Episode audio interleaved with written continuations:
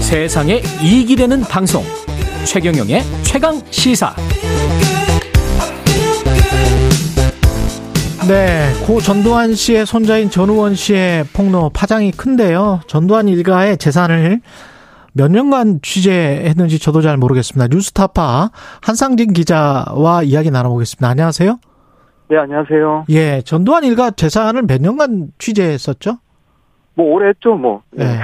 10년 했나요? 20년 했나요? 뭐, 10년은 더 된 것 같습니다. 네. 10년은 더 된 것 같죠? 예. 그때 그 뉴스타파에서 전두환 네. 프로젝트를 진행하고 지금도 진행 중이신가요? 네, 계속 진행하고 있습니다. 예, 전우원 씨 폭로는 어떻게 보셨습니까? 뭐, 일단은 좀 흥미롭게 봤고요. 예, 그, 지금까지 전두환 씨와 관련돼서, 뭐, 예를 들면 5.18 광주학살과 관련돼서는 음, 뭐, 소소한 폭로들이 좀 있었는데, 예, 사실은 재산과 관련돼서는 뭐, 크던 작던 폭로라는 형태로 나온 게 이번이 처음이라서, 그렇죠. 예, 좀 굉장히 흥미롭게 좀 보고 있습니다. 일단 지켜보고 있습니다. 취재에서 보도했던 내용과 일치되는 부분들이 좀 있죠. 네, 일부 있죠. 예, 그것 네. 좀 말씀해 주세요. 그 뭐 다른 것보다도 일단 전우원 씨가 얘기하는 것 중에 이제 두 개가 눈에 띄는데 그 예. 중에 하나가 그 전두환 씨의 비자금이 경호원들을 통해서 가족에게 이전됐다라는 폭로를 했지 않습니까? 예, 근데 사실은 그 부분은 이미 2013년경부터 제기가 되어 왔었던 얘기고 음, 특히 이제 이 사람 입에서 지금 웨어밸리라는 회사의 이름이 이제 등장을 했는데 예, 그동안 이제 알려진 내용이죠. 웨어밸리라는 회사를 통해서 그 이 전우원 씨, 그 이제 전재용 두 아들이 지분을 갖고 있다는 얘기가 이제 알려졌었는데 그게 이제 당사자 입에서 이제 나온 거라서 한상진 기자 그냥 좀- 보도를 네. 했었던 거잖아요.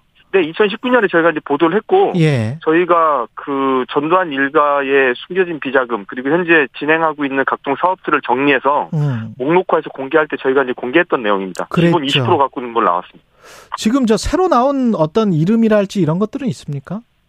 일단은 지금 전원 씨 입에서 나온 얘기 중에 처음 나온 얘기다라고 하시는 건 딱 하나인데요. 예, 나스 미디어라는 회사 이름이 나왔는데 예, 이 나스 미디어라는 회사가 지금 어쨌든 뭐 KT 계열사로 알려져 있고 상장 회사인데 음, 이 나스 미디어가 사실상 전두환 일가에 숨겨진 회사다라는 식으로 좀 어. 폭로를 했지 않습니까? 이 부분은 상장 저도 이제 처음 회사예요. 듣는 예 상장 회사입니다.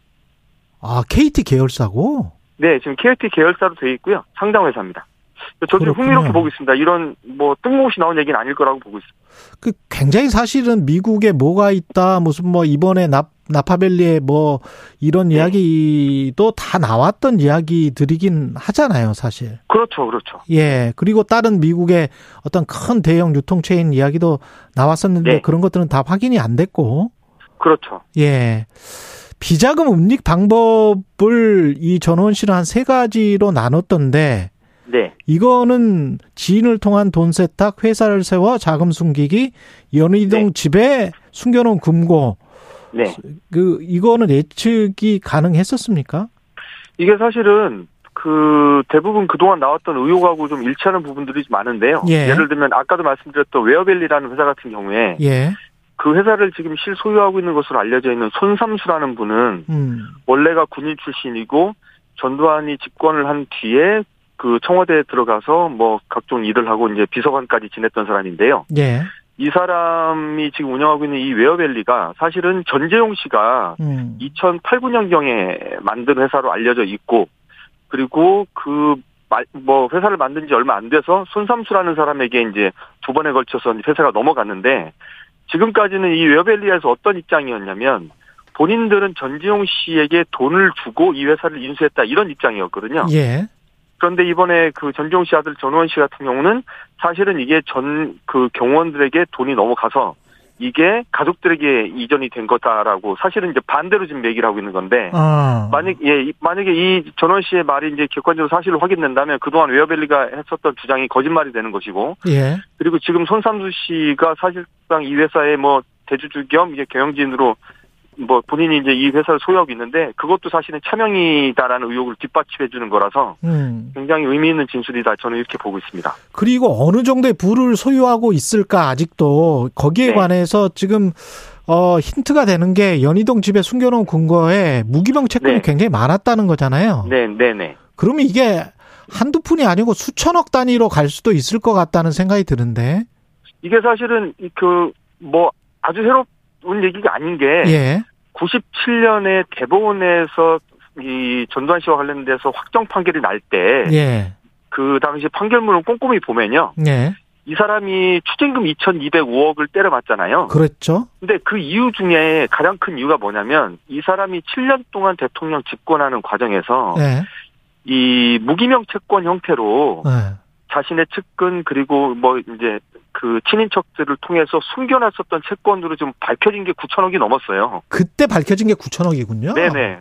그 무기명 채권으로 갖고 있는 게 9천억이 넘었는데 음, 그걸 다 찾질 못했던 겁니다. 그러니까 그래서- 전재용이 엄마 이순자에게 이렇게 돈 좀 좀 빌려달라 이렇게 이야기를 한 거군요. 그렇죠, 그렇죠. 아. 그러니까 이제 그 중에서 2,205억만 추징을 맞았는데 음, 이 나머지 이제 9천억이 넘는 이제 그 채권이 다 어디로 갔는지 그렇죠. 일일이 다 확인을 못한 채로 어쨌든 사건이 마감이 돼서 예. 지금 이제 전원 씨가 얘기하는 것처럼 그 뭐 채권 형태로 뭘 가지고 있고 그걸 현금화시켜서 쓰고 있다라는 말이 그냥 빈말은 아닐 것이다라는 생각이 이제 드는 거죠. 그러니까요. 이게 뭐 전재용 씨가 우울증에 아들이 빠졌다, 뭐 미안하다, 뭐 이런 네, 식으로 네. 이야기를 했는데 그렇게 퉁칠 이야기가 아닌 거예요. 지금 팩트가 일치되는 부분들이 굉장히 많은 것 같습니다. 네, 그렇습니다. 뭐 어쨌든 말, 말씀드렸던 것처럼 그동안 의혹으로만 나왔고 그동안 뭐 서류상으로만 확인됐었던 것들이 상당 부분 당사자의 입으로 좀 확인됐다는 데 의미가 있다. 저는 그렇게 봅니다.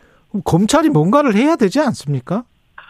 이게 이제 좀 난처한 상황인데요. 일단 예. 전두환 씨가 죽어버렸고 음, 그러면서 전두환 씨가 내야 될 추징금이 한뭐 거의 한 뭐 900한 6, 70억 정도가 여전히 남아 있는 상태에서 그렇죠. 죽어버렸는데 예, 이게 이제 이 추징금이 이제 소멸이 되어 버렸단 말입니다. 음, 그래서 이제 이게 현재의 입법 체계로는 이거를 받아낼 수 있는 방법이 없는 걸로 저는 알고 있고 음. 만약에 이게 가능하려면 소급 입법을 포함한 뭐 법제화가 좀 필요할 것 같습니다. 근데 근데 그게 아직 뭐 잘 안 되고 있죠.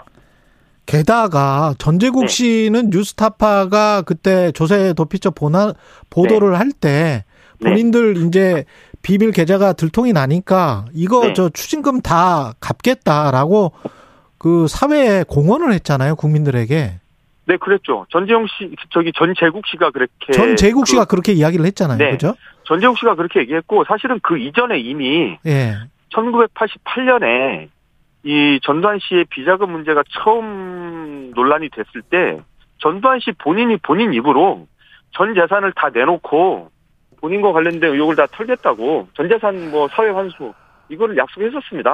그러니까 두 번에 걸쳐 약속을 했었던 거죠.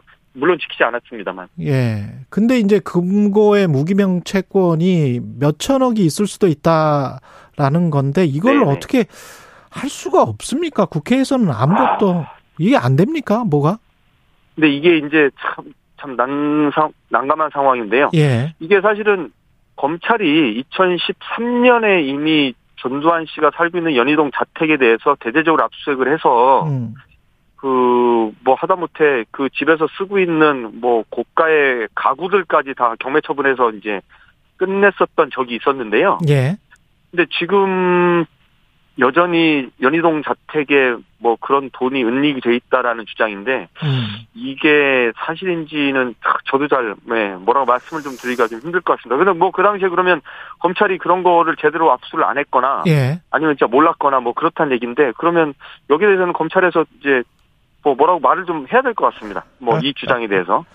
국회에서 전두환 재산 추징 3법 이게 2020년에 발의된 게 있다고 하던데 아직 계류 중입니까? 네. 어떻습니까? 이건?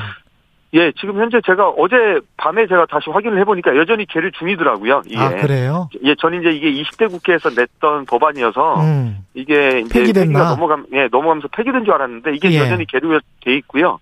그 당시 에 이게 이제 현재 민주당과 그때 이제 그 이제 소수정당이었죠. 그 이제 민생당 국회의원들이 이제 이걸 낸 건데 예.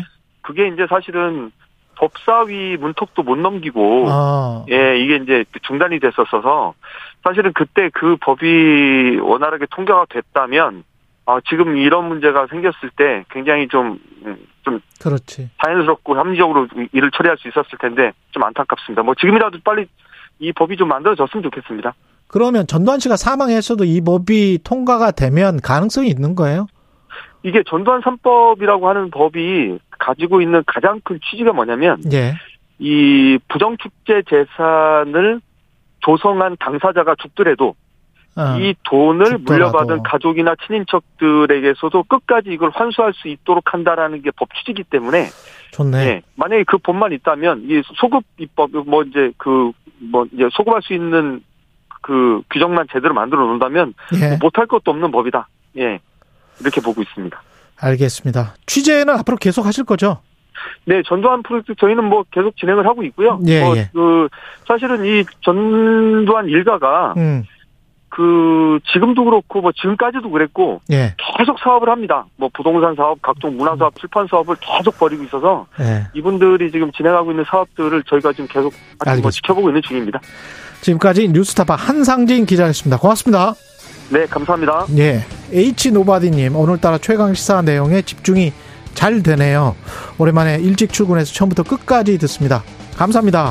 3월 17일 금요일 최강 시사였습니다. 고맙습니다.